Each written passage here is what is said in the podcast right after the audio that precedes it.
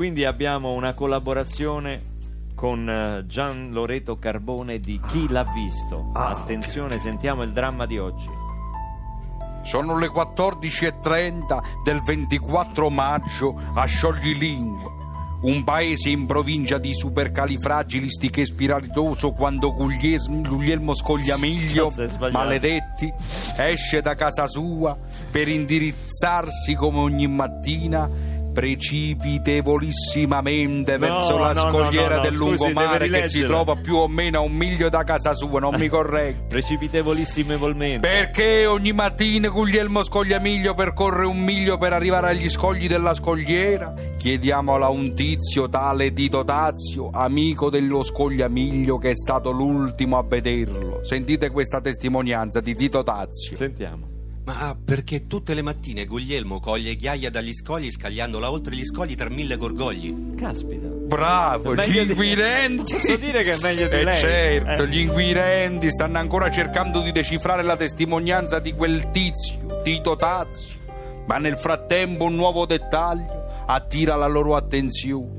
Sentiamo il commissario Pio Pietro Paolo Pula, capo del pool di poliziotti della polizia del porto. Pietro Pula, sentite. Abbiamo visto che sul mare ci sono nove navi nuove, una delle nove non vuole navigare. Perché una delle nove navi nuove non vuole navigare? Forse non lo sapremo mai, quello che sappiamo è che dopo aver scagliato sassi dagli scogli, lo scogliamiglio entra nel caffè non solo caffè decaffeinato ma anche caffè con caffeina. E qua il secondo interrogativo, quale caffè avrà preso Guglielmo Scogliamiglio, un caffè decaffeinato o un caffè con la caffeina?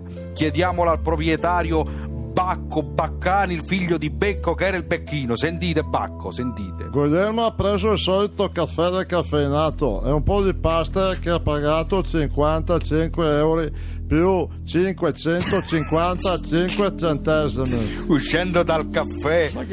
Guglielmo si dirige in via dell'Agnolo, dove però interrompe la sua folle corsa per entrare in un negozio. In quale negozio si ferma Guglielmo Scogliamiglio? Ce lo dice Lucia Delici detta Licia, che è stata l'ultima ad aver visto lo Scogliamiglio. Sentite. Guglielmo è entrato dal pizzicagnolo di via dell'Agnolo che aveva un frignolo sul dito mignolo.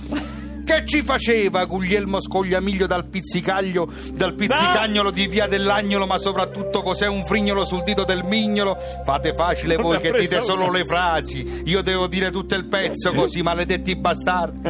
Anche a questo interrogativo gli inquirenti non, sanno ancora, non hanno ancora trovato una risposta, però hanno trovato un nuovo indizio, infatti. Lo scognamiglio, uscendo dal pizzicagnolo, incontra due vecchie amiche, Ava ed Eva. Un incontro che è considerato decisivo per lo sviluppo delle indagini, come ci racconta Iva Rava che conosce Ava e Eva. Quando Ava e Eva hanno incontrato Gigliamo Soclamiglio, Eva dava l'uva ad Ava, Ava dava l'uova ad Eva, ora Eva è priva d'uva, mentre Ava è priva d'uova.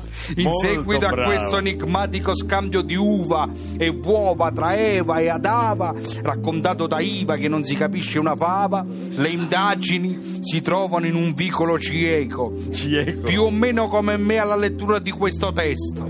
Ma noi di chi l'ha visto continueremo a seguire il caso per tenervi informati già dalle prossime partite, cioè patate, no, scusate, puntate votate.